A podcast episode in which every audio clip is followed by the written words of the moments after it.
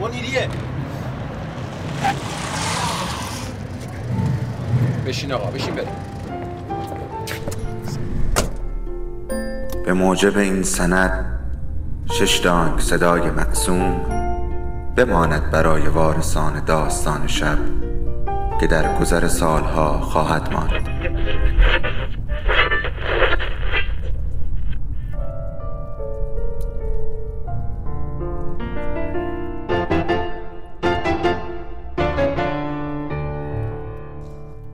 فرقی نمی‌کنه کجا باشی و چی کار می‌کنی. اما از اونچه که بهش فکر می‌کنی به ما نزدیکتره.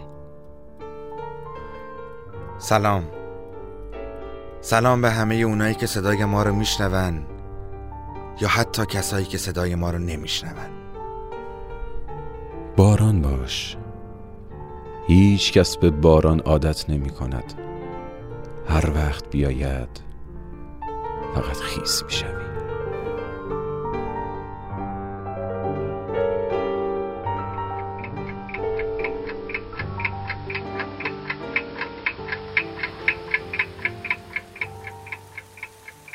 در این خانه که بویی از ریا نیست تمام زینتش جز بوریا نیست. اگرچه وسعتش چون آسمان است برای دشمنی و کینه جا نیست. همیشه بوی خوب عشق دارد دمی از عطر شبوها جدا نیست. به دنبال کسی اینجا نگردید. در اینجا هیچ کس غیر از خدا نیست.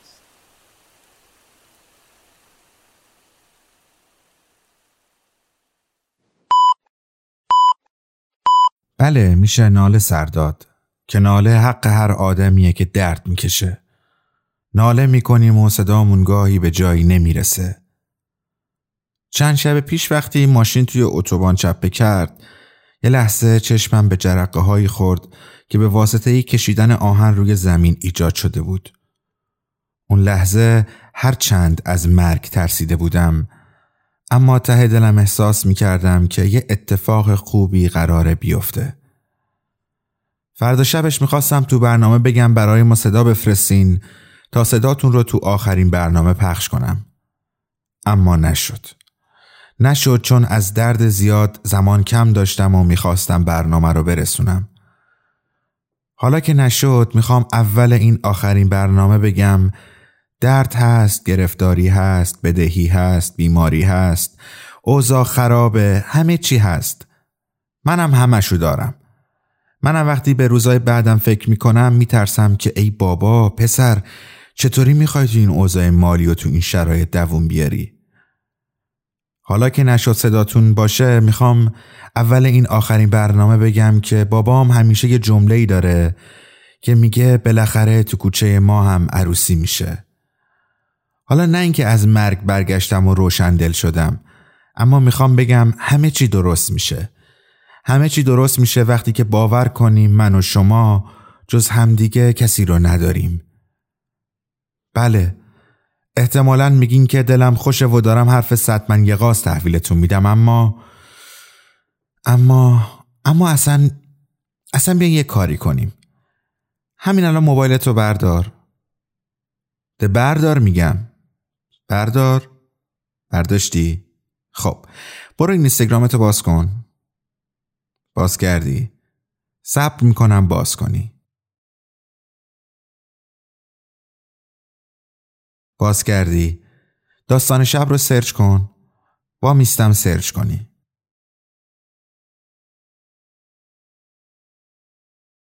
پیدا کردی؟ خب همین حالا که داری صدامو میشنوی تو آخرین پستش آرزو کن.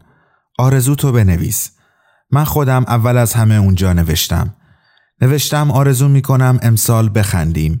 نه خنده معمولی. از اون خنده از ته دلا که تمام استخونام بابتش درد می‌گیره. نوشتی؟ بنویس.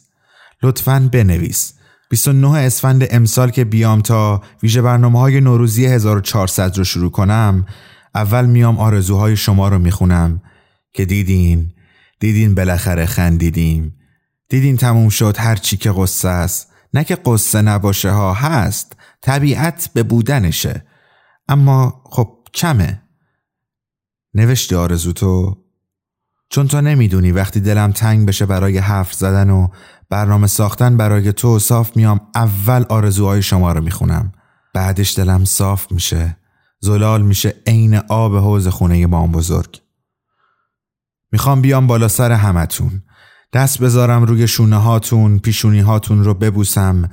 به چشماتون زل بزنم و بگم همه چی درست میشه. مهم نیست ایرانی یا نه.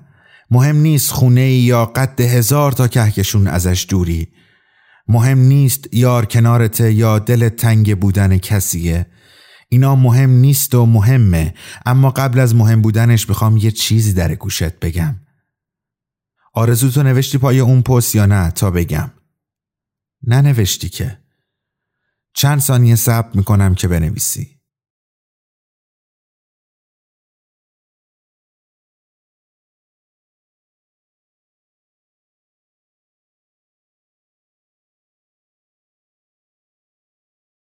خب چی می‌گفتم؟ آها می‌گفتم مهم نیست و مهمه. اما قبل از مهم بودنش می‌خوام یه چیزی در گوشت بگم. بگم. گوشتو بیار جلو. باور کن همه چی درست میشه. همه چی. حتی اگه شیرین ترین دروغ دنیا باشه. همه چی درست میشه. بهت قول میدم.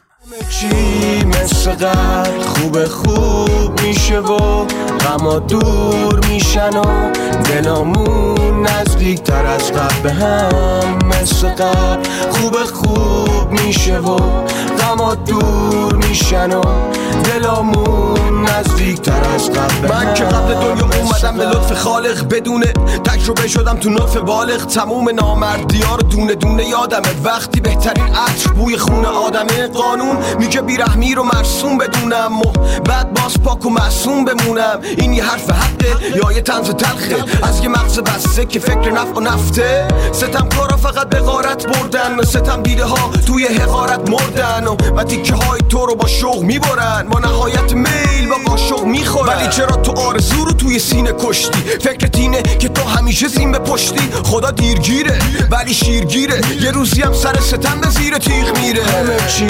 مثل خوب خوب میشه و غما دور میشن و دلامون نزدیک تر از قبل هم مثل قبل خوب خوب میشه و غما دور میشن و دلامون نزدیک تر از قبل از اینکه اینجا مسکریم شاکرم بهم کلی حال دادی میمونه تو خاطرم. هوامو داشته باش می‌شناسی یاسرم. خلاصه خیلی دمت گم خیلی شاکرم. تو اون زمانی که من هستم در حال نوشتن انگار که روبروی درهای بهشتم. پس تو میکروفونو بردار بدش من دور من یه دایره با پرگار بکش مرد. دلم میگه سکوت مرگبار رو بشکن. اوج موفقیت فردات رو اشت است. یه کارگر ساده یه سردار یه کشور. تو باز خودتی منم یه سرباز که چشمم به فرداست. عشقم یه دریاست. به کشور به فرداش تشتم به فریاد. قسم و حرفام و مصرع و ابیات. تو حسم رو دریا. نبری اسمم رو از وقتی زیر بار فشار چشات خونه وقتی بهت میگن و بچاق نجات دوده.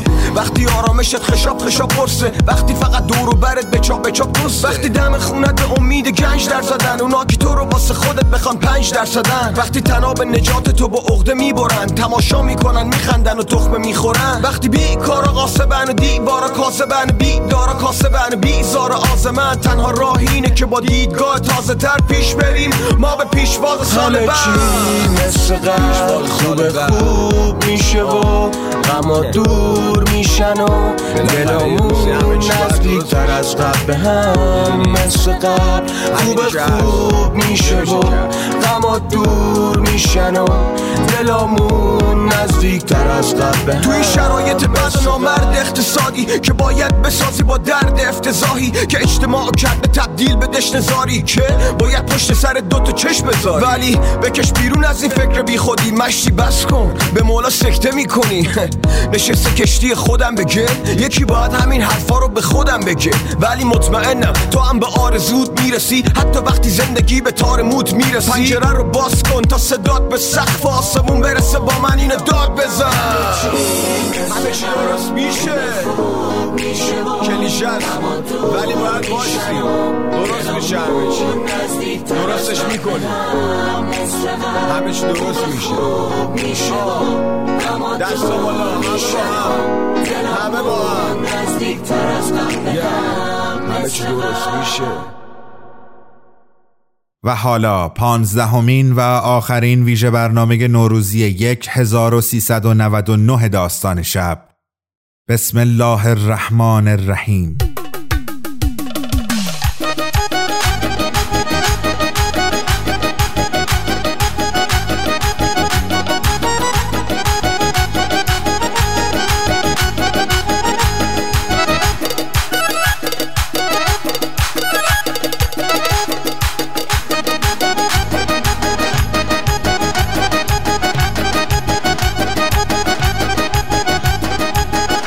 خانم ها آقایان شما عشق و نور چشم منید.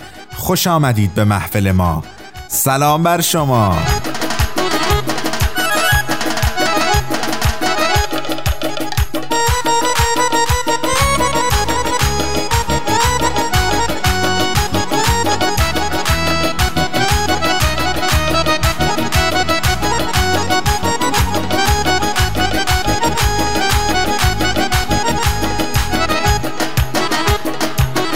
من محمد امین چیتگران هستم و افتخار همراهی شما رو دارم. حالتون چطوره؟ لاکن اینطور نباشد که یادتان برود که قرنطینه با ما. شکره لطفاً بفرمایید رقص.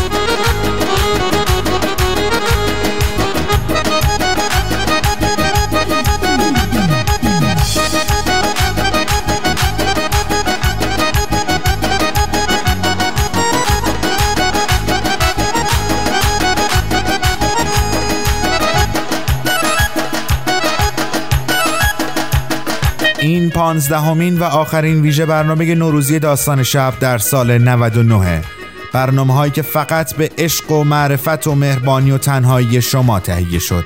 و البته شما حق دارید بدونید که چه کسانی برای این برنامه زحمت کشیدند. بچه هایی که هر برنامه اسمشون رو آوردم و صدایی ازشون شنیده نشد. کسایی که بسیار برنامه ریزی کردند تا حال شما خوب باشه. مریم عطار، آرش بابایی و حسین شاپوریان.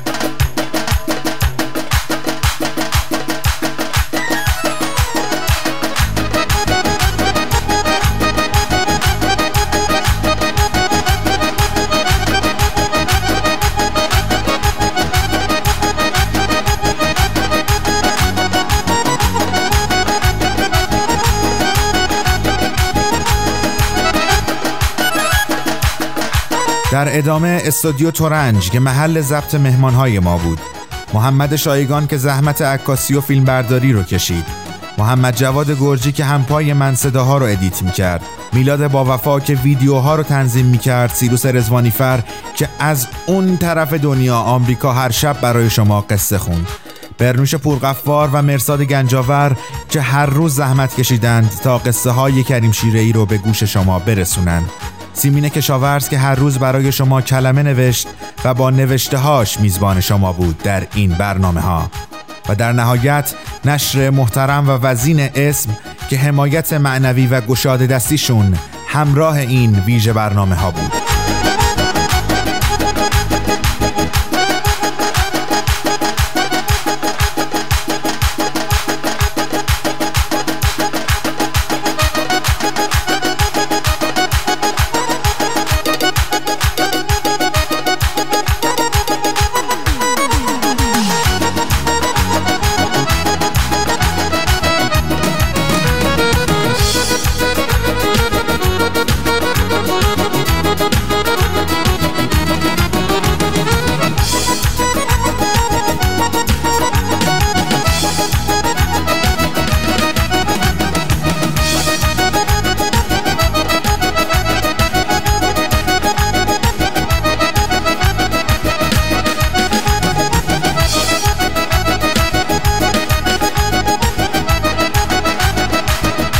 کندن از شما و این برنامه ها خیلی سخته و من یکی که کلی قصه می‌خورم اما این پایان داستان شب نیست. داستان شب بعد از منتشر شدن این برنامه به مرخصی و استراحت میره و شنبه 6 اردیبهشت 99 چماف سابق پیش شما برمیگرده و هر شب یک برنامه و قصه داره. تا اون موقع لطفا به ما اجازه بدید کمی استراحت کنیم. اما این به این معنی که ما در قرنطینه شما رو رها می‌کنیم نیست. اگر سری به کانال تلگرامی ما بزنید و سرچ بکنید ساین داستان شب یا داستان شب رو به فارسی بنویسید کانال ما رو پیدا می‌کنید. بیش از 1500 برنامه است که می‌تونید بشنوید. حتی می‌تونید برید عقب و ویژه برنامه های نوروزی ما رو در سالهای پیش گوش کنید. امسال ششمین نوروزی بود که ما کنار شما بودیم و پنج سری قبل رو اگر هنوز گوش نکردید بد نیست. یه سری بهشون بزنید و می‌تونید کلی ازشون استفاده کنید. نشستید که بفرمایید رقص. تمنا می‌کنم البته.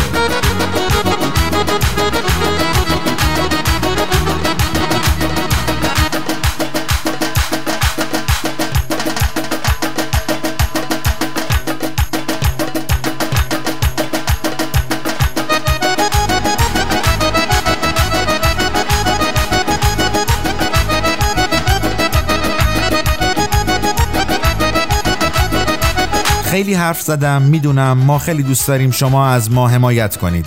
فرض کنید می‌خواین به ما عیدی بدین یا مثلا می‌خواین ما رو به یک فنجان چای یا قهوه مهمان کنید. همراه این پادکست دو لینک منتشر میشه که می‌تونید برای حمایت از ما به اونها مراجعه کنید. لینک اول برای سایت حامی باش برای مخاطبین و شنونده های داخل کشور و لینک دوم سایت PayPal برای مخاطبین و شنونده های خارج از کشور. آخ که دم شما گرد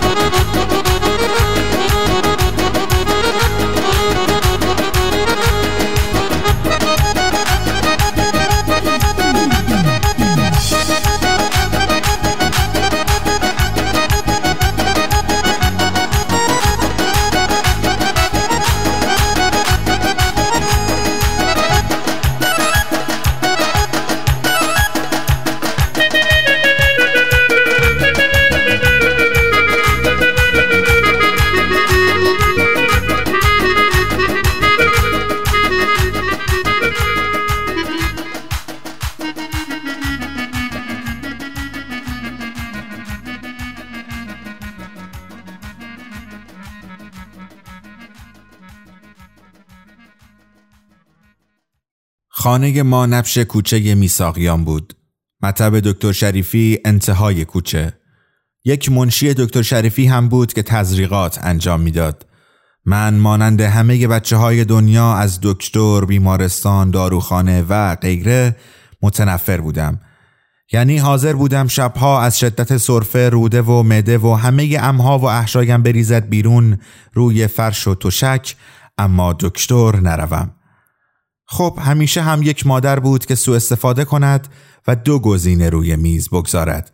یک طرف شلغم، کدوی حلوا، کتگ ماست، سوپ سبزی مزخرف، پاشویه مادر، آن دستمال خیس سفید روی پیشانی و جوشانده چارتخمه بود و طرف دیگر دکتر شریفی آن چوب بستنی کوفتی که تا خرتناق توی حلق می کرد، آمپول پنیسیلین، بکش پایین، شل کن و شربت اکسپکتورانت زهرماری. خب قطعا بین بد و بدتر بد بهترین گزینه بود. اصلا همین نوع انتخاب ها بود که باعث شد اکثر ما دهه شصتی ها آدم سیاسی باشیم. خلاصه دکتر شریفی را که از هشت فرسخی می دیدم انگار گیدورا و گودزیلا دیده باشم. آنطوری. یک بار که تب شدیدی کردم آنقدر گیج بودم که توانایی تشخیص اینکه مرا کدام جهنم در رئی می‌برند نداشتم.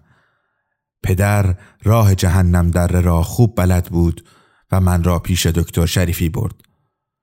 خب به هر حال دکتر شریفی همانند خیلی از پزشکان به صورت پیشورز برای هر بیماری دو آمپول تجویز می کرد. حالا می‌خواهد بیمار آنفولانزا داشته باشد میگرن یا پروستات داشته باشد حامله باشد چه باشد این بود که مرحمت کرده این بار پنج آمپول تجویز کرد از آن لحظه به بعد همه چیز برای من slow motion شد. نترس بچه آدم باش. درد نداره خرس گنده. تا حالا پنیسیلین تزریق کرده گل پسرتون؟ خب بخواب بکش پایین بوی الکل شلش کن. خب عزیزم کلاس چندمی؟ بغز گریه. درد نداره که عزیزم. اصلا منو ببین یه چیزی بهت بگم. شل کن منو ببین.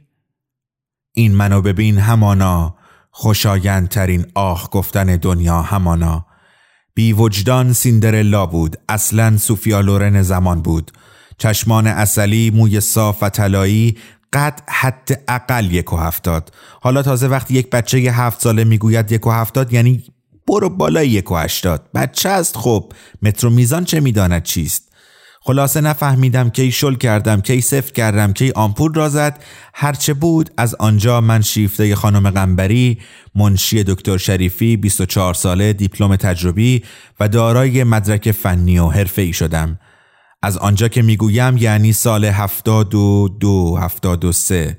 دیگر فقط و فقط یک گزینه و یک فکت شیت روی میز بود. خانم قنبری به هر بهانه ای بود خودم را به مریضی می زدم. بدتر که پدر و مادر بوهایی بردند متقاعد کردن آنها کار سختی شد. آنجا بود که وارد فاز اجرایی شده و عملا مریض می شدم. می رفتم و بلافاصله در آن سرمای سگی به بالکن تا خوب سرما بخورم یا شبها بخاری را خاموش می کردم و بدون پتو می خوابیدم. صبح مریضی، صبح دکتر شریفی، صبح خانم قنبری اصلا از یک جایی به بعد صبح خانم قنبری زور خانم قنبری شب خانم قنبری خلاصه اینطور زمستان کوچه میساقیان برای من شد بهترین زمستان دنیا. بهار که آمد اما همه چیز عوض شد. بدترین شد. غمانگیزترین شد. یک بار که در کوچه برای دید زدن خانم قنبری ایستاده بودم دیدم دکتر شریفی دست خانم قنبری را گرفته و از مطب بیرون آمد.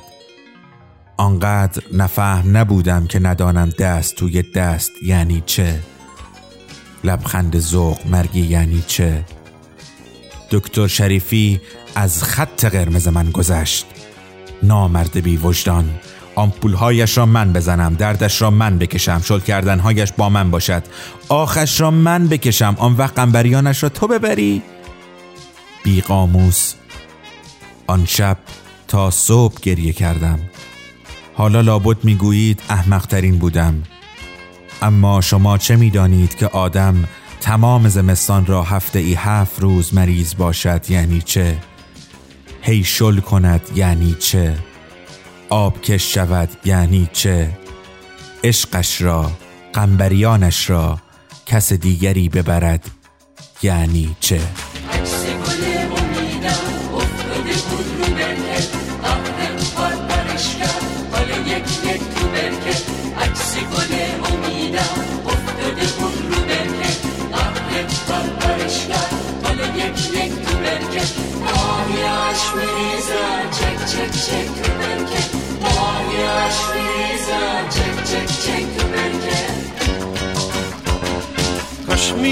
می‌گفتی بدونم من چه کردم. وقتی قهری با من من با کی بگردم؟ من با کی بگردم؟ کاش می‌شد می‌گفتی بدونم من چه کردم.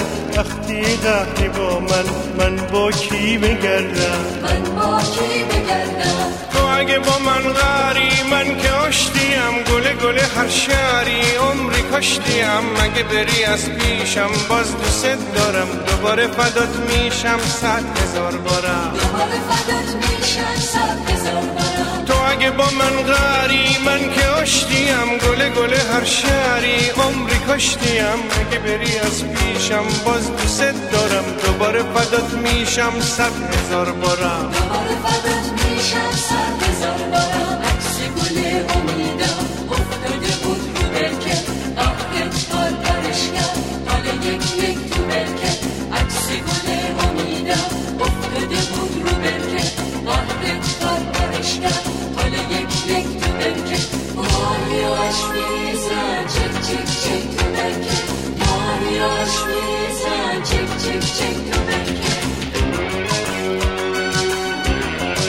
روایت کوتاهی شنیدید با عنوان بنبست میساقیان و آنچه که حالا میشنوید. برکه با صدای حسن شماعی زاده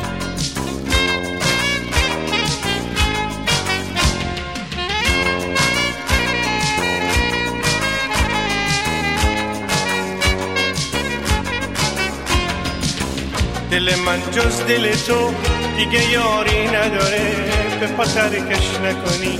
که قراری نداره که قراری نداره. مثل فانوس توی باد بی تو من خاموش میشم. یه فانوس خاموش با که کاری نداره با که کاری نداره.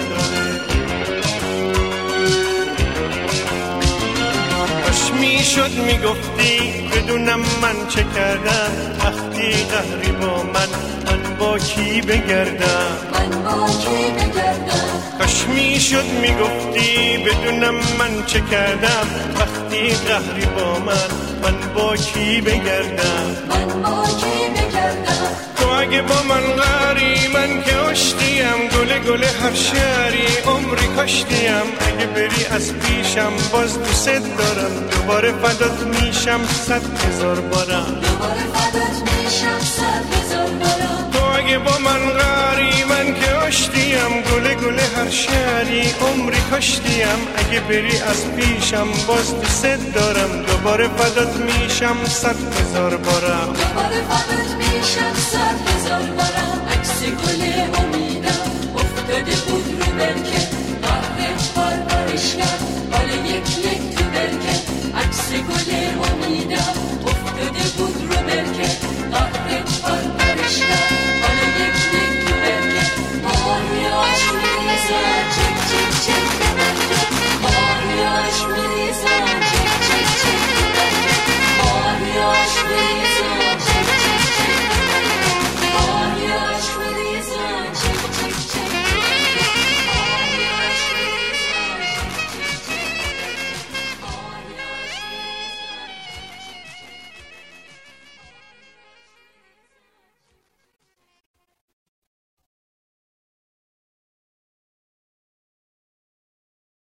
موش و گربه اثری از عبید زاکانی.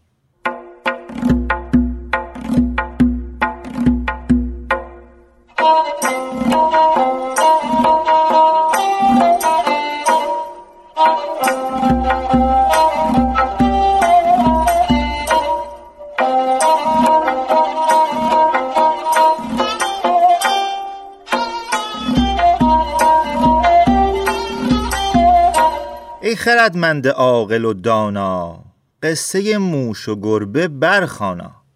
قصه موش و گربه مظلوم گوش کن همچو در قلتانا از قضای فلک یکی گربه بود چون اژدها به کرمانا.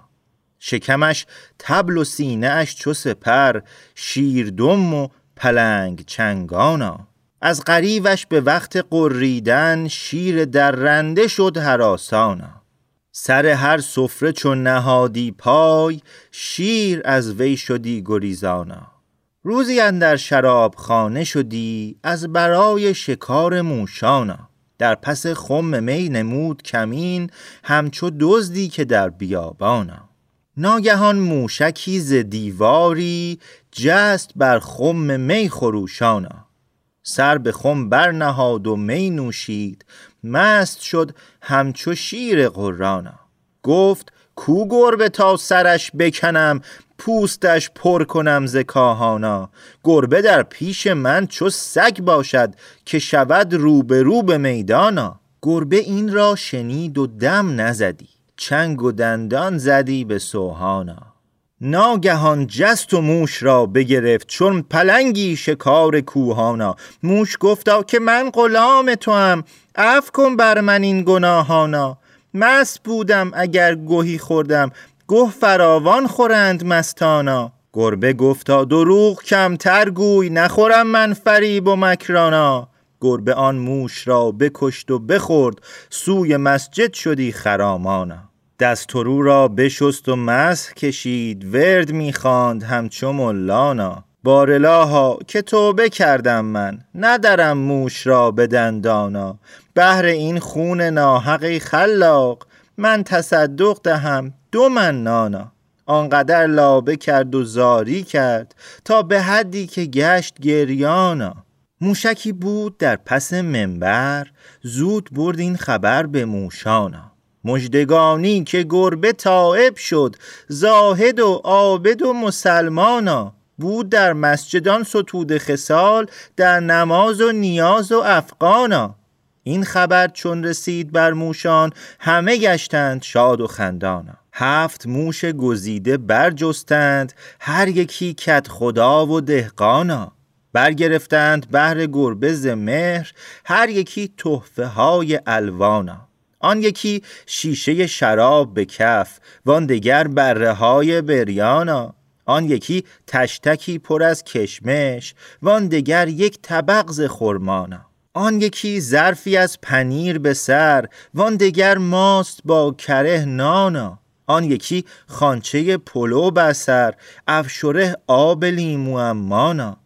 نزد گربه شدند آن موشان با سلام و درود و احسانا. عرض کردند با هزار ادب کی فدای رهت همه جانا لایق خدمت تو پیشکشی کرده این ما قبول فرمانا. گربه چون موشکان به دید بخواند رزقکم فی سماع حقانا.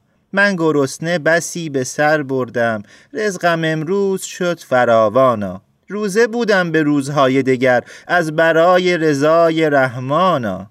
هر که کار خدا کند به یقین روزیش می شود فراوانا. بعد از آن گفت پیش فرمایید قدمی چند ای رفیقانا؟ موشکان جمله پیش می رفتند تنشان همچو بید لرزانا. ناگهان گربه جست بر موشان چون مبارز به روز میدانا. پنج موش گزیده را بگرفت هر یکی کت خدا و ایلخانا. دو بدین چنگ و دو بدان چنگال یک به دندان چو شیر قرانا. آن دو موش دگر که جان بردند زود بردند خبر به موشانا. که چه بنشسته اید ای موشان خاکتان بر سر جوانانا؟ پنج موش رئیس را بدرید گربه با چنگ ها و دندانا. موشکان را از این مصیبت و غم شد لباس همه سیاهانا. خاک بر سر کنان همی گفتند ای دریغا رئیس موشانا. بعد از آن متفق شدند که ما می‌رویم پای تخت سلطانا. تا به شه عرض حال خیش کنیم از ستمهای خیل گربانا. شاه موشان نشسته بود به تخت دید از دور خیل موشانا. همه یک باره کردنش تعظیم کی تو شاهنشهی به دورانا گربه کرده است ظلم بر ماها ای شهنشه روم به قربانا سالی یک دانه می گرفت از ما حال هرسش شده فراوانا این زمان پنج پنج می گیرد چون شده تائب و مسلمانا. درد دل چون به شاه خود گفتند شاه فرمود کی عزیزانا من تلافی به گربه خواهم کرد که شود داستان به دورانا.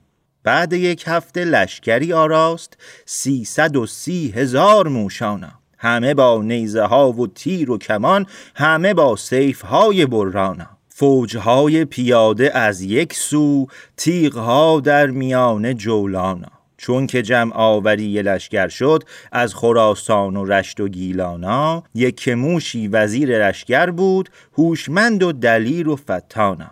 گفت باید یکی زما برود نزد گربه به شهر کرمانا یا بیا پای تخت در خدمت یا که آماده باش جنگانا. موشکی بود ایلچیز قدیم شد روانه به شهر کرمانا. نرم نرمک به گربه حالی کرد که منم ایل چیز شاهانا. خبر آورده ام برای شما عزم جنگ کرده شاه موشانا. یا برو پای تخت در خدمت یا که آماده باش جنگانا. گربه گفتا که موش گه خورده من نیایم برونز کرمانا. لیک اندر خفا تدارک کرد لشکر معظمی ز گربانا. گربه های براغ شیر شکار از صفاهان و یزد و کرمانا. لشکر گربه چون مهیا شد داد فرمان به سوی میدانا. لشکر موش ها ز راه کویر لشکر گربه از کوهستانا. در بیابان فارس هر دو سپاه رزم دادند چون دلیرانا. جنگ مغلوبه شد در آن وادی هر طرف رستمانه جنگانا. آنقدر موش و گربه کشته شدند که نیاید حساب آسانا. حمله سخت کرد گربه چو شیر بعد از آن زد به قلب موشانا. موشکی اسب گربه را پی کرد گربه شد سرنگون ز زینانا. الله الله فتاد در موشان که بگیرید پهلوانانا. موشکان تبل شادیانه زدند بهر فتح و زفر فراوانا. شاه موشان بشد به فیل سوار لشکر از پیش و پس خروشانا. گربه را هر دو دست بسته به هم با کلاف و تناب و ریسمانا. شاه گفتا به دار آویزند این سگ روسیاه نادانا. گربه چون دید شاه موشان را غیرتش شد چو دیگ جوشانا. همچو شیری نشست بر زانو کند آن ریسمان به دندانا. موشکان را گرفت و زد به زمین که شدندی به خاک یکسانا. لشکر از یک طرف فراری شد شاه از یک جهت گریزانا. از میان رفت فیل و فیل سوار مخزن تاج و تخت و ایوانا. هست این قصه عجیب و غریب یادگار عبید زاکانا. جان من پند گیر از این قصه که شوی در زمان شادانا. قرض از موش و گربه برخواندن مدعا فهم کن پسر جانم تو طول روز تو دل شب قدم به قدم با حال بد یا حال خوب رو به شمال و جنوب با پای لخت رو زمین سفت. زندونم به هم چفت با مشت گره کرده. می‌کنم غم رو خفت. می‌دونی؟ گرده را هرگی رسید. تک به تک بالا مچید ولی باز پرده رو وردم. نوبت منم رسید. حالا که پرواز مال منه آواز مال منه. حالا که هر چی سهنه و نقش منو صدام می‌زنه. تو هم دست تو بده من. بده من. ماسه تو روحی توی تن. توی تن. تو هم دست تو بده من. بده من. ماسه تو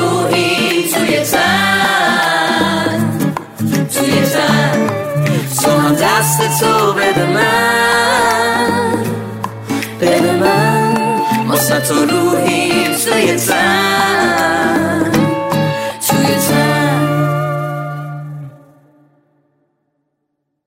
قصه ای شنیدید با عنوان موش گربه نوشته عبید زاکانی با صدای سیروس رزوانی فر و بعد از اون دستاتو بده به من رو شنیدید کاری از اشکان خطیبی و دوستان.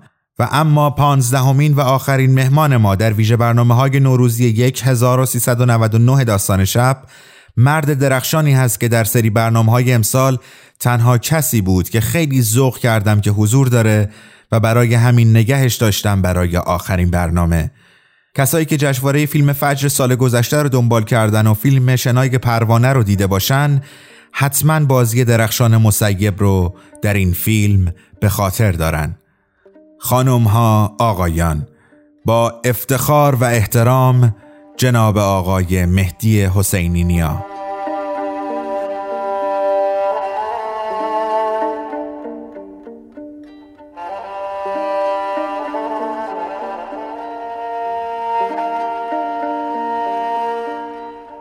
روزهای بد می آیند و می روند.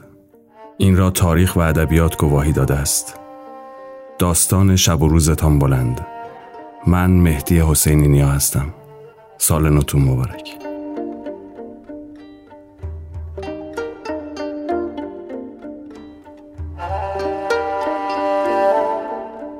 وقتی سربازی خیلی چیزا برایت تبدیل به عادت می شوند. منظورم این نیست که یک سری چیزها آنقدر برایت تکراری می شوند تا بهشان عادت کنی. غیر از اینها عادتهای ریزی هم هست که معلوم نیست از کجا در وجودت نفوذ می کنند.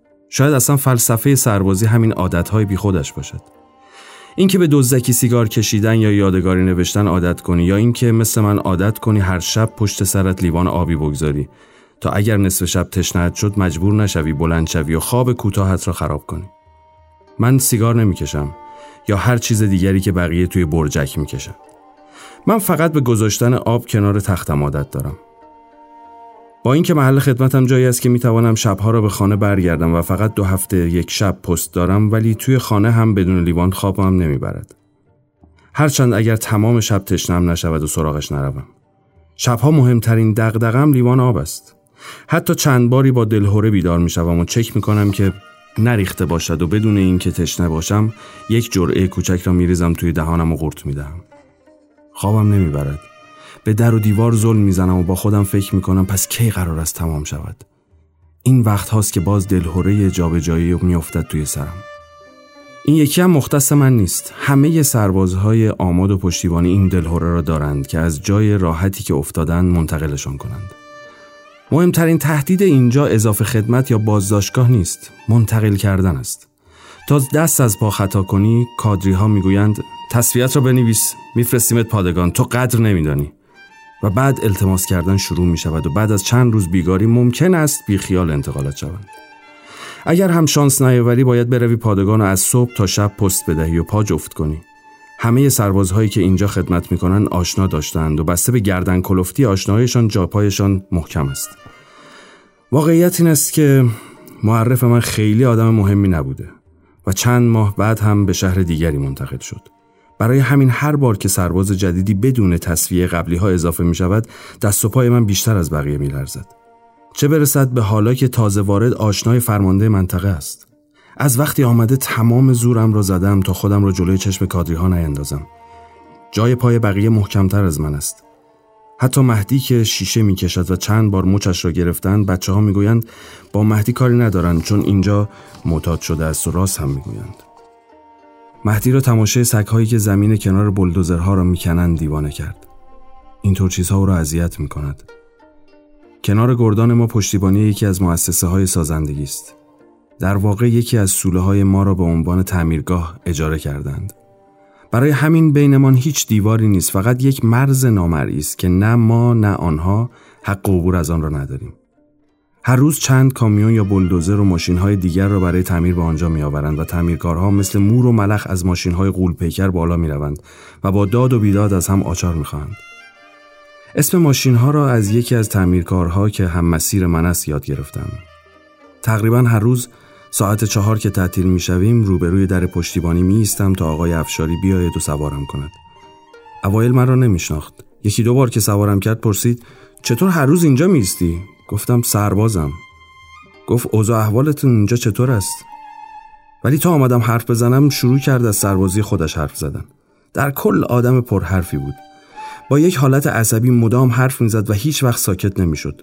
دیدم تعمیرکارهای دیگر مسخرهش می‌کنم ولی او هیچ به خودش نمی‌گرفت. یک سر حرف می‌زد. حتی وقتی سوالی می‌پرسید صبر نمی‌کرد تا جوابش رو بدهی. انگار به مخاطب احتیاجی نداشت. بیشتر از جاهایی می‌گفت که قبلا کار کرده و اینکه اینجا عجب جهنمی است. مثل همه آدم های دیگر. از رئیسش مینالید و می‌گفت احمق است. و چیزی حالیش نیست و قدر کار مکانیک ها را نمی‌داند. بعضی روزها که عصبانی بود می‌گفت می‌خواسته جواب یارو رو بدهد یا می‌خواسته کار را ول کند که خودشان جمعش کنند. بعد از جاهایی می‌گفت که قبلا کار کرده و مدام زنگ می‌زنند که برگرد. جرأت نمی‌کردم بپرسم چرا بر نمیگرده. میترسیدم فکر کند مسخرهاش می‌کنم. هر چه باشد کرایه مسیر خانه را از گردنم انداخته بود. هر چند پرحرفیش مغزم را می‌برد. دیروز وقتی سوار ماشینش شدم گفت شاید دیگر نتواند برساندم. انگار می‌خواستن تعدیلش کنند. گفته بودند تعداد مکانیک ها زیاد است و یک نفر باید برود. او هم به قول خودش به خاطر اخلاق تندش جلوی چشم افتاده بود. با هرس می‌گفت اصلا برود راحت تر است. چند ماه بود حقوقش را نداده بودند حالا همینطور. دلم به حالش سوخت گفتم طوری نیست راحت میشی از اینجا. چند بار پشت سر هم گفت آره آره آره. بعد خیلی بی مقدمه پرسید سربازی که رفت زیر بلدوزر را میشناختی؟ سوالش خیلی ناگهانی بود. توقعش را نداشتم. این همه مدت هیچ کداممان حرفی از این ماجرا نزده بودیم. انگار نه انگار مهمترین اتفاقی که بین گردان و تعمیرگاه افتاده بود همین بوده آن روزها من تازه آمده بودم چند تا بلدوزر درست کنار مرز بین گردان ما و تعمیرگاه پارک بود. هر روز تعمیرکارها یکی از آنها را روشن می‌کردند و رویش کار می‌کردند. آن روز گردان ما بازدید کننده داشت. چند نفر از لشکر آمده بودند. یادم هست دوتا از بلدوزرها همزمان روشن بود و فقط یک نفر دورشان میچرخید. بقیه انگار توی سوله مشغول کار دیگری بودند. صدای بلدوزرها انقدر زیاد بود که داخل محوطه اگر داد هم می‌زدی کسی صدایت را نمیشنید.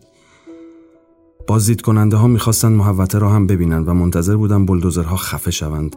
سروان یکی از سربازها را فرستاد تا به راننده بلدوزر بگوید چند لحظه خاموششان کند.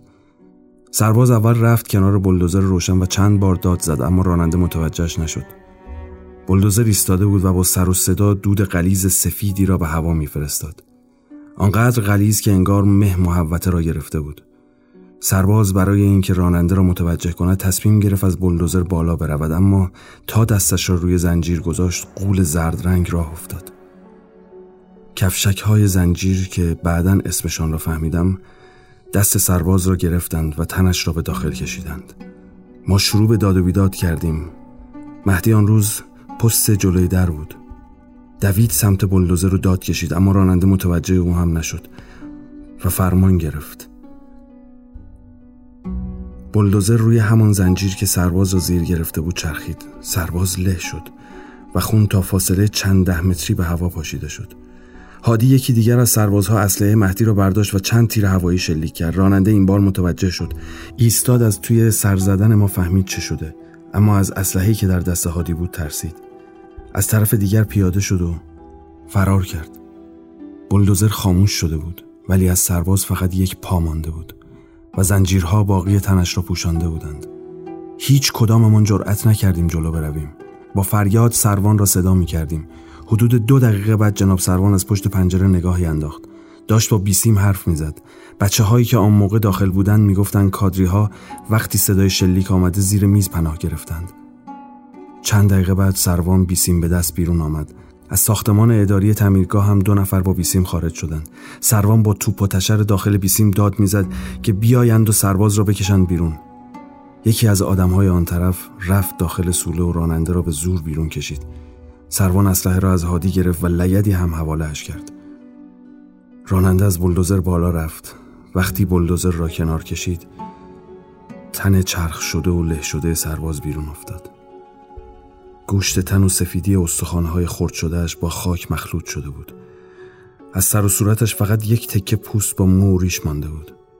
شکمش ترکیده بود کسافت داخل روده هایش با خون و خاک مخلوط شده بود و بوی گندشان در هوا پیچیده بود. چند تکه از پوست و لباسش هم هنوز به زنجیرها بود. سروان دستور داد همه تکه ها را جمع کنیم ولی ما خشکمان زده بود. باورمان نمی‌شد پایان یک آدم اینطور باشد. اول از همه مهدی بالا آورد و بعد من و بقیه. حتی مسئول تعمیرگاه هم بالا آورد. آن روز تعطیلمان کردن و نفهمیدیم چه کسی جمع کرد. اما معلوم بود سرسری جمعش کردن.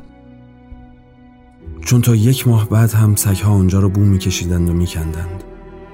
افشاری باز هم منتظر جواب من نماند.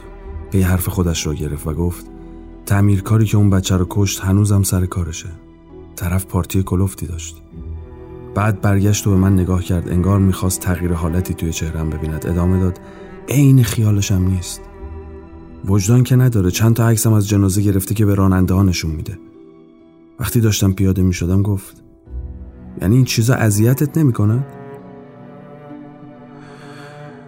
امروز از صبح چشمم دنبال مهدی بود و حرفهای افشاری توی سرم تکرار می‌شد. مهدی از همه ما بیشتر اذیت شده بود. سربازها می‌گفتند اگر مهدی تیر هوایی در می‌کرد شاید رفیقش زنده میماند. اما از بس نعشه بود فقط ماتش برد. هر بار که سگها زمین را میکندند مهدی دیوانه می‌شد. به سگها حمله می‌کرد و کتکشان می‌زد و خودش توی خاک مینشست و زمین را میگشت. وقتی به آن طرف مرز می‌رفت تعمیرکارها فرار می‌کردند و باید ما می‌رفتیم و برش میگرداندیم. برای همین سروان دستور داد که مهدی فقط توی برجک پشت انبار پست بدهد و هیچ وقت با اسلحه داخل محوطه نگردد. امروز یک بلدوزر جدید را کنار مرز پارک کرده بودند. صبح افشاری را دیدم که با یکی از تعمیرکارها چانه می‌زد و بالاخره موفق شد او را برای روشن کردن بلدوزر بفرستد. خوب که نگاهش کردم دیدم همان راننده آن روز است. ساعت ده بود. من پست جلوی در بودم. راننده تک و تنها داشت از بلدوزر بالا می‌رفت و مهدی پشت آلونک نگهبانی نشسته بود و می‌خواست سیگار بکشد. صدایش کردم. گفتم می‌خوای سیگار بکشی؟ نگاهی به پنجره دفتر انداخت و سرش را به نشانه بله تکان داد. گفتم بشینم اینجا. شاید منم دو کام گرفتم. گفت تو که سیگار نمیکشیدی؟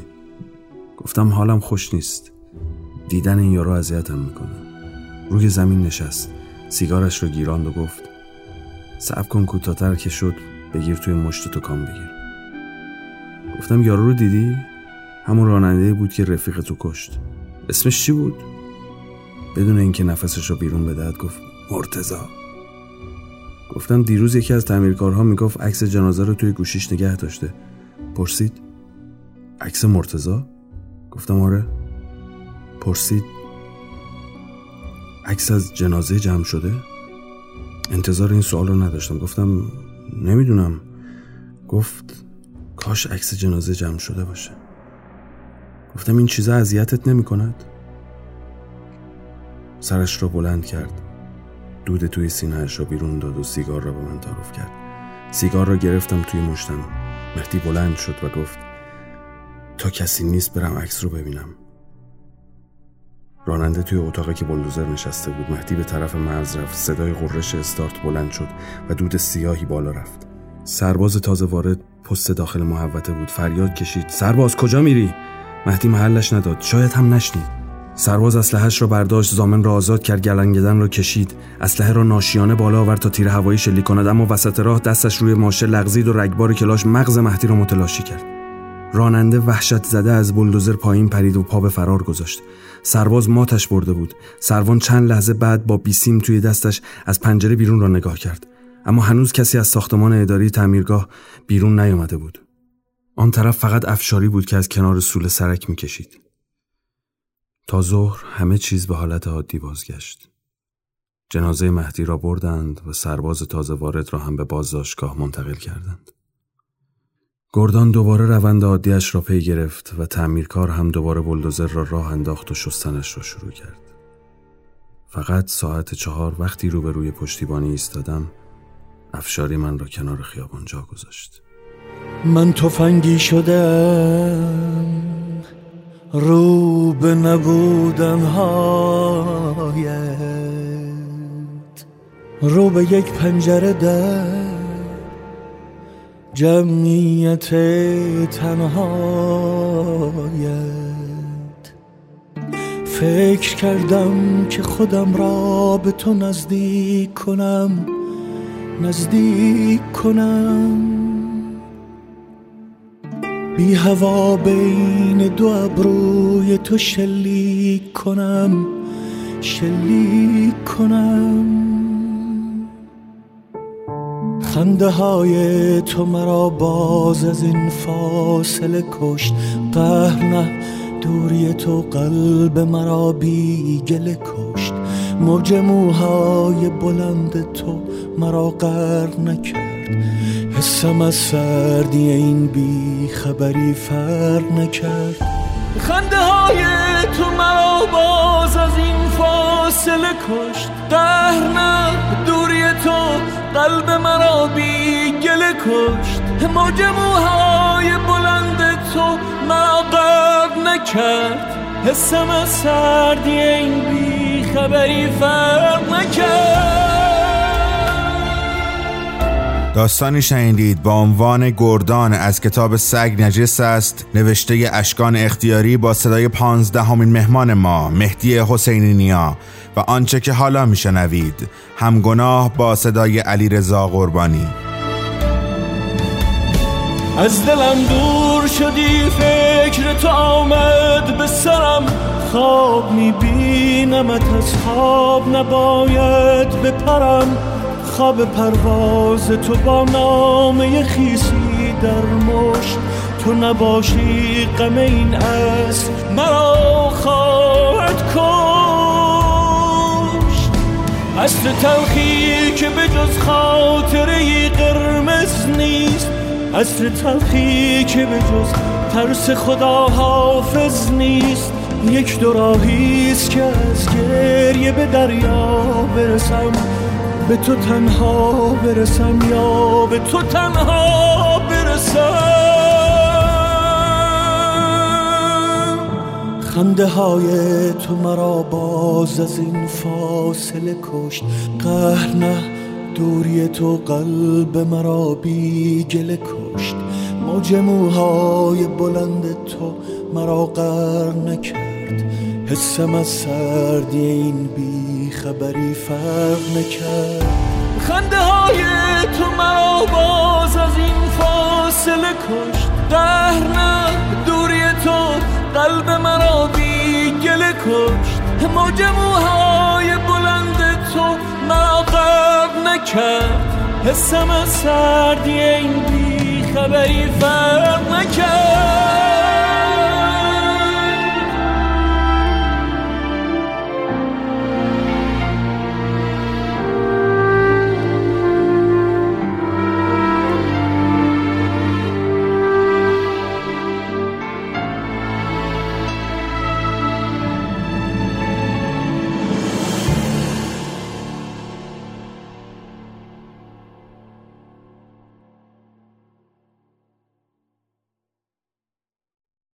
المنت لله که در میکده باز است. المنت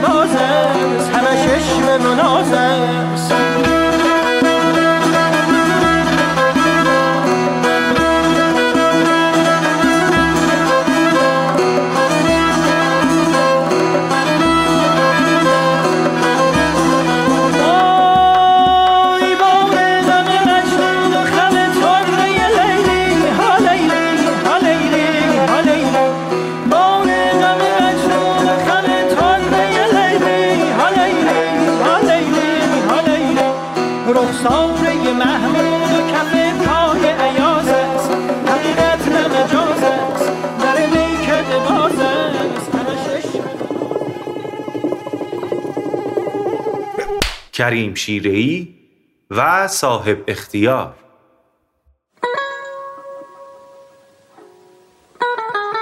سلیمان خان رئیس ایل افشار و یکی از محترمین دربار ایران بود این شخص نوه نصرالله خان معروف به زهرمار خان رئیس ایل افشار دوره آقا محمد خان و فتلی شاه و جانشین او به حساب می آمد. سلیمان خان تازه لقب صاحب اختیاری گرفته بود. معلوم است صاحب اختیار با قدرتی که جدش به هم زده بود و نفوذ فعلی خود و خونی که در عروق داشت هرگز اعتنایی به کریم شیرهی و امثال او نمی کرد. صاحب اختیار کریم شیرهی را در ردیف یکی از خاجه های حرم سرا می شمد. غافل از اینکه درباریان با نفوذتر از او هم قبل از روبرو شدن با کریم چنین احساسی نسبت به او داشتند ولی از هنگامی که صابون متلک های کریم به تنشان خورد تغییر عقیده دادند و با خود گفتند نه کریم کسی نیست که بتوان با او در افتاد. هر وقت یکی از کسانی که به وسیله کریم آبرویش جلوی شاه رفته بود پیش صاحب اختیار می‌رفت و شکایت کریم را می‌کرد. صاحب اختیار نیز با توجه به آنچه بیان گردید برمی آشفت و بر سر او بانگ می‌زد که امان از دست شما بیارزه ها. مگر کریم چه چیزی دارد که همه شما مثل سگ از او می ترسید و شکایتش را پیش من می آورید بروید گم شوید و دیگر از این دلغک مسخره با من سخن نگویید. او ارزش آن را ندارد که انسان دربارهش بحث کند و حرفش را بزند. صاحب اختیار آنطور که از ظواهر امر برمی آمد کسی نبود که خر کریم را نقل کند. و به او حق و حساب بدهد. کریم نیز این موضوع را می‌دانست و در پی فرصت مناسب میگشت تا خدمت صاحب اختیار برسد. می‌دانیم ناصر شاه در بیشتر مسافرت‌های داخلی که به اتفاق خدم و حشم و عده‌ای از درباریان و زنان حرم به این طرف و آن طرف می‌رفت کریم شیر ایرانیز همراه خود می برد. کریم خر کوچکی داشت که بر آن سوار می‌شد و به دنبال شاه به راه میافتاد. در یکی از همین مسافرت ها خر کریم به نهری رسید و بدچشمی کرد و از آب رد نشد. کریم آنچه از پیر استاد یاد گرفته بود به کار زد ولی خر از جای نجنبید. مثل اینکه آن روز خر کریم سر شوخیش گرفته بود. ناچار کریم از آن پایین آمد تا به ترتیب دیگری جناب ایشان را از نهر بگذراند. کریم به آرامی جلو رفت و دهانی خر را گرفت. و او را با خود به داخل نهر کشید. خر چموش باز مقاومت کرد و حتی قدمی به عقب گذاشت. کریم ناراحت شد و در همان حال که دهانه آقا خر را کشید گفت عجب خریه. ده بیا برو دیگه. در این بین شاه که با صاحب اختیار صحبت کنان می آمدند نزدیک شدند و چون راه عبور بسته بود ایستادند. ادهی جلو دویدند تا با کمک هم خر کریم را به آن طرف نهر بکشانند و آن دو را از سر راه ناصرالدین شاه دور سازند.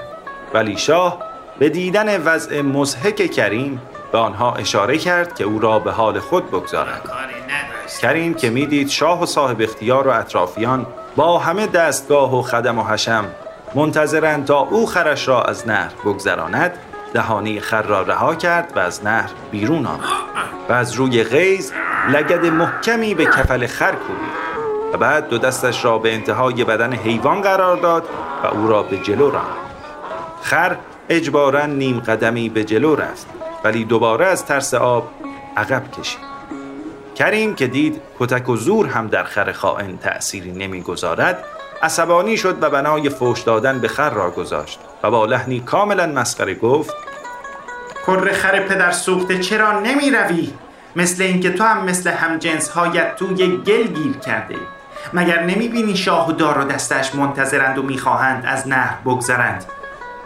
همراهان شاه در ناراحتی بودند و با خود می‌گفتند بالاخره پایان این ماجرا به کجا می انجامد و کریم و اولاغش تا چه مدت ناصرالدین شاه را معطل می کنند؟ صاحب اختیار نیز از آن همه آزادی عمل که ناصرالدین شاه به کریم داده بود ناراحت به نظر می رسید و دائم این پا و آن پا می شد و اگر از ناصرالدین شاه نمی ترسید هزاران بد و بیراه نصار کریم و خرش می کرد ولی خود شاه متبسم به نظر می رسید و از دیدن آن منظره خوشنود بود. همانطور که از ابتدا معلوم بود فوش هم در خر موثر نیفتاد و به رگ بی غیرتش بر نخورد و از جای نجنبید. این بار کریم دست به التماس برداشت و با خواهش و تمنا خطاب به خر گفت آلاغ جان بیا و خیر انبات پدرت آبروی ما را امروز نریز و جلوی شاه و بزرگان مملکت خجالتمان نده و مثل یک بچه آدم سرت را پایین بیانداز و از نهر رد شو. آخر آبی در این نهر نیست که تو میترسی. من نمی‌فهمم. امروز از کدام دنده بلند شدی؟ و یا به چشم کدام یک از این آقایان نگاه کردی که اینقدر ناز و ادا میفروشی و خودسر و بی حیا شدی؟ ناظران آن صحنه مزهک همه خندهشان گرفته بود. ولی از ترس شاه نفسشان در نمی آمد و به زحمت جلوی خودشان را گرفته بودند. کریم که صحنه را مناسب می‌دید و توجه شاه و صاحب اختیار و دیگر همراهان را به طرف خود جلب کرده بود در این لحظه که همه با صبری در انتظار پایان کار بودند صدای خود را بلندتر کرد و به زمیمه اشارات مزهکی که به دستها و بدن اولاغ خود می‌داد گفت آلاغ کتک زدم رد نشدی. التماست کردم رد نشدی. فحشت دادم باز هم رد نشدی. از من دیگر کاری بر نمی آید رد میشی صاحب اختیاری. رد هم نمیشی صاحب اختیاری. وقتی حرف کریم تمام شد مثل اینکه ناگهان بمبی به زمین بخورد انفجاری صورت گرفت. زیرا یک مرتبه شاه که از چند دقیقه قبل مستعد خنده بود به خنده درآمد و همراهان نیز به پیروی از او اختیار از کفشان بدن رفت و قهقهه خنده را سر به طوری که از صدای خنده آنها ولوله‌ای به پا شد. ادهی دست به دلشان گرفته بودند و در گوشه می خندیدند. در این میان تنها صاحب اختیار بود که از شدت خشم لب به دندان میگزید و پای بر زمین میکوفت ناصرالدین شاه در حالی که با دیدن وضع و حال صاحب اختیار بر شدت خندهش افسوده می‌شد روی به او کرد و گفت صاحب اختیار از قرار معلوم هنوز خر کریم را نل نکرده ایم صاحب اختیار خوب می‌دانست که منظور شاه از ادای این جمله چیست. روی این اصل دیدگان ناراحتش را به سیمای متوسم شاه دوخت و با لحن گرفته ای گفت عمر و عزت حضرت شهریاری دراز باد. قربان کریم دیگر چیزی برای من باقی نگذاشت. من پس از این با چه رویی در میان مردم ظاهر شوم؟ ناصر شاه گفت سلیمان خان تو نباید از کریم به خاطر یک حرف که مسلما جز شوخی نبود مکدر شوی. صاحب اختیار گفت من از آن شهریار عادل و دادگستر تقاضا می کنم. دستور بفرمایند از این به بعد کریم با من یکی شوخی نکند. ناصر شاه بار دیگر خنده ای کرد و گفت شوخی کریم برای انبساط خاطر باست و مسلما تو نمی‌خوای و مایل نیستی این تنها وسیله تفریح نیست. از ما گرفته شود. و خستگی کار روزانه به تنمان بماند. از اینها گذشته من نمی‌توانم و نباید هم به تو قول بدهم که کریم دیگر با تو شوخی نکنه صاحب اختیار گفت قبله عالم پس تکلیف این چاکر در قبال کریم چیست؟ ناصر شاه لبخند پرمعنایی زد و گفت تو باید او را راضی کنی. جواب از این روشنتر نمی‌شد. ناصر شاه به طور واضح به صاحب اختیار می گفت باید سیبیل کریم را چرب کنی تا دست از سرت بردارد.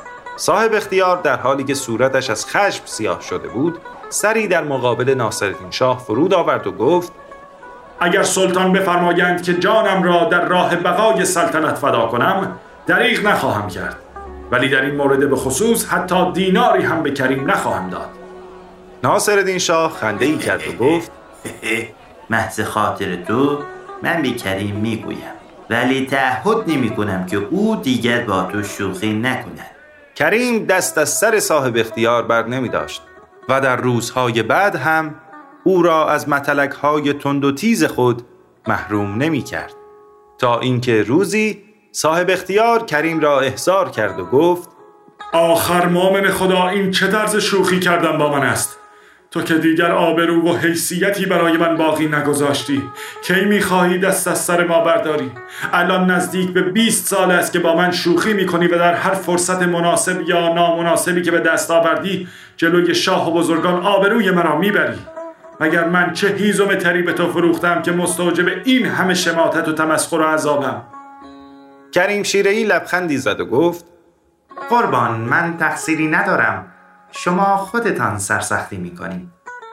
پس از این گفتگوی مختصر صاحب اختیار با کریم از در آشتی درآمد و دستور داد فورا کیسه ای پر از اشرفی به او دادند و از همین جا بود که کریم دیگر پا توی کفش صاحب اختیار نکرد و جانب احترام او را نگاه داشت.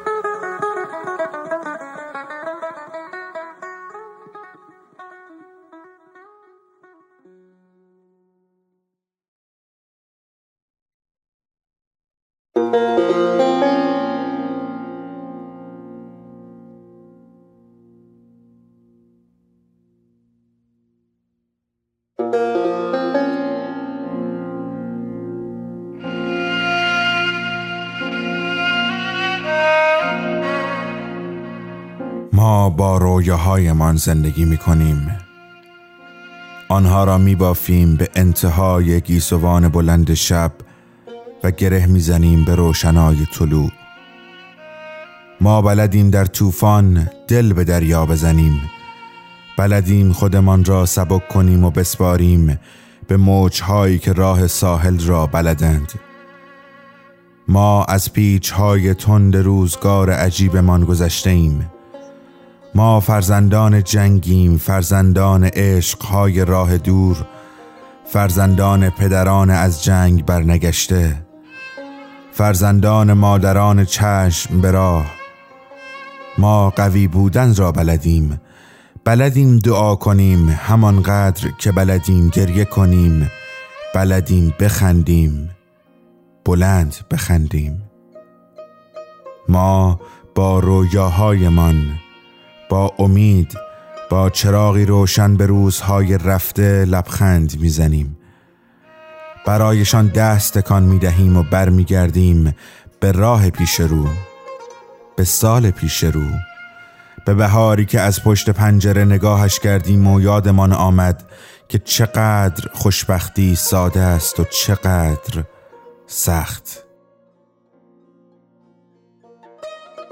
ما به رویاهایمان فکر می کنیم و به روزی نزدیک در همان کافه همیشگی بعد از قهوه و سیگار این دوستت دارم لعنتی را می گوییم و جهان پر از عطر گلهای پیراهن کسی می شود در بهار غریب پیش رو. ما به آغوش بهار برمیگردیم. سلام به فروردین و باران ناگهانیش.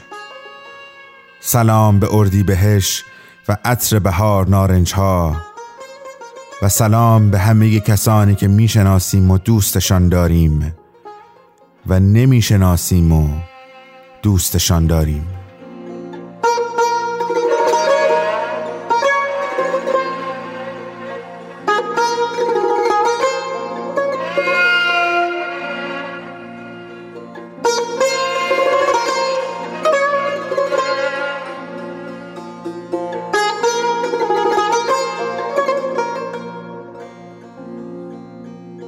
متنی برای شما خواندم از سیمین کشاورز که در این پانزده شب افتخار همراهی ایشون را داشتیم و با کلماتش میزبان شما بود.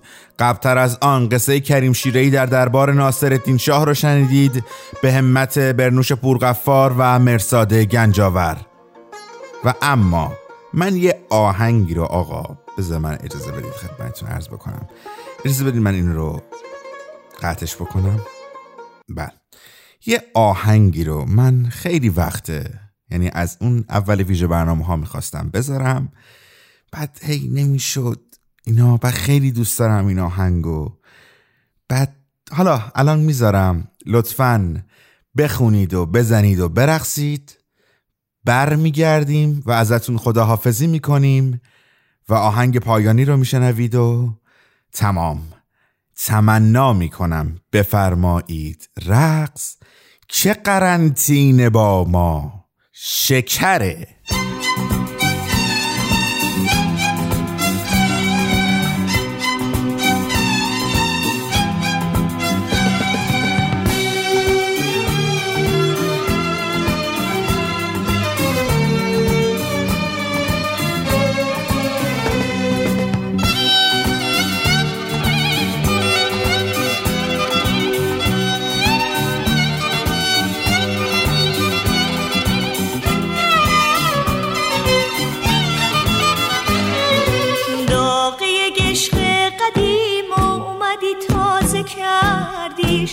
خاموش دلم رو تو پر آواز کردی. آتش این عشق کهنه دیگه خاکستری بود. اومدی وقتی تو سینه نفس آخری بود. به عشق تو زنده بودم منو کشتی دوباره زنده کردی. دوست داشتم دوستم داشتی منو کشتی. دوباره زنده کردی.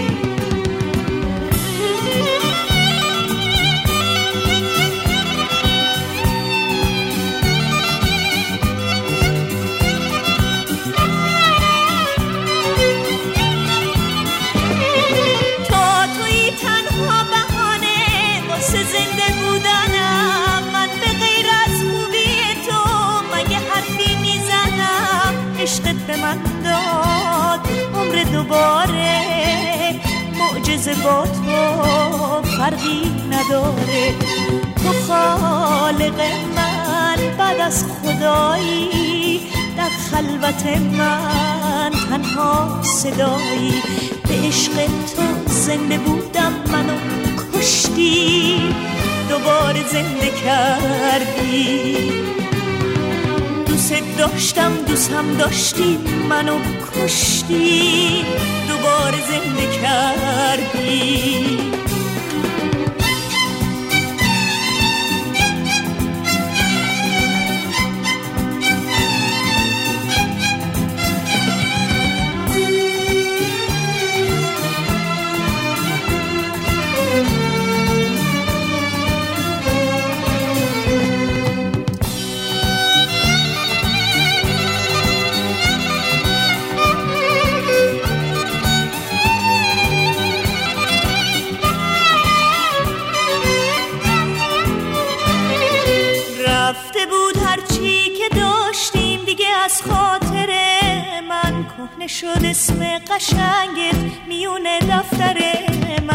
من فراموش کرده بودم همه روزای خوب اومدی آفتابی کردی تن سر غروب و عشقت به من داد. عمر دوباره معجزه با تو فرقی نداره. تو خالق من بعد از خدایی در خلوت من تنها صدایی. به عشق تو زنده بودم منو کشتی دوباره زنده کردی. دوست داشتم دوست هم داشتی منو کشتی دوباره زنده کردی.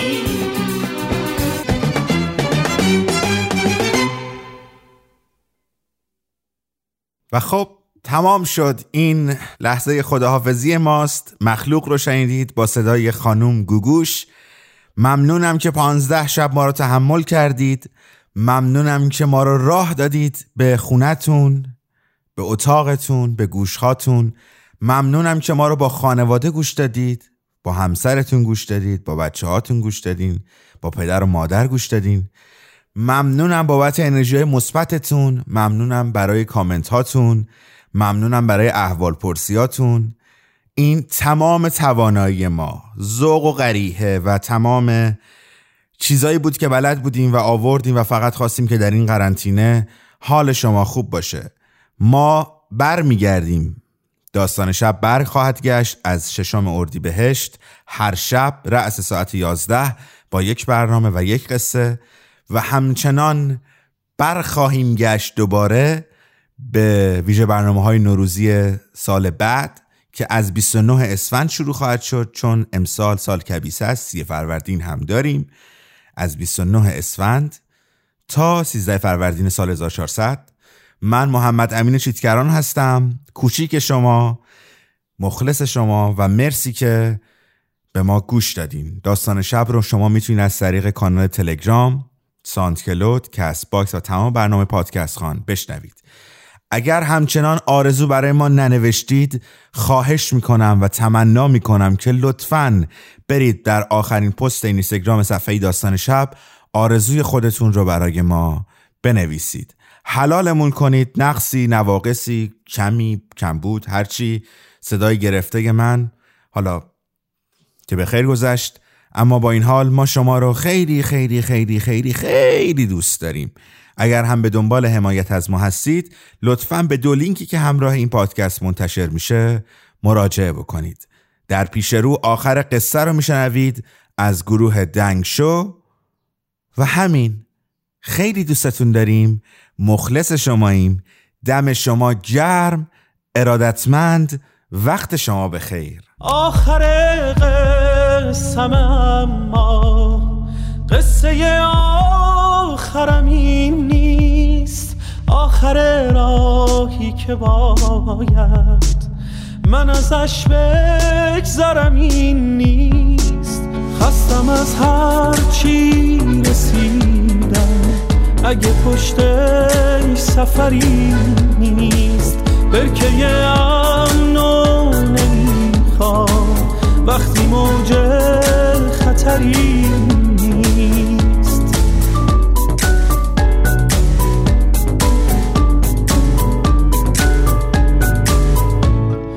آرزوهامو برای خاطراتم دوره کردم. کجای خاطر باید؟ پی آرزوم بگردم. خستم از هر چی رسیدم. اگه پشتش سفری نیست برکه امنو نمی‌خوام وقتی موج خطری نیست.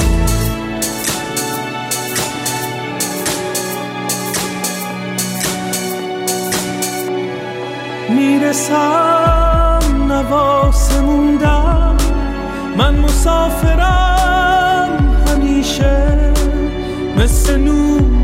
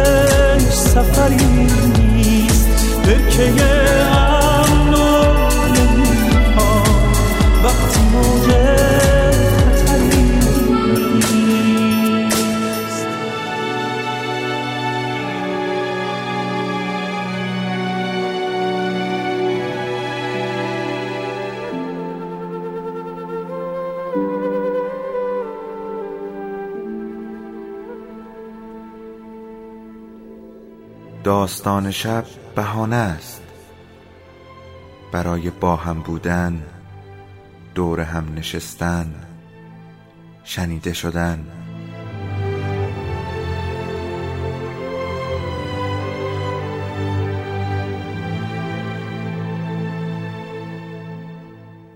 صدای افسانه ها رو میشنویم.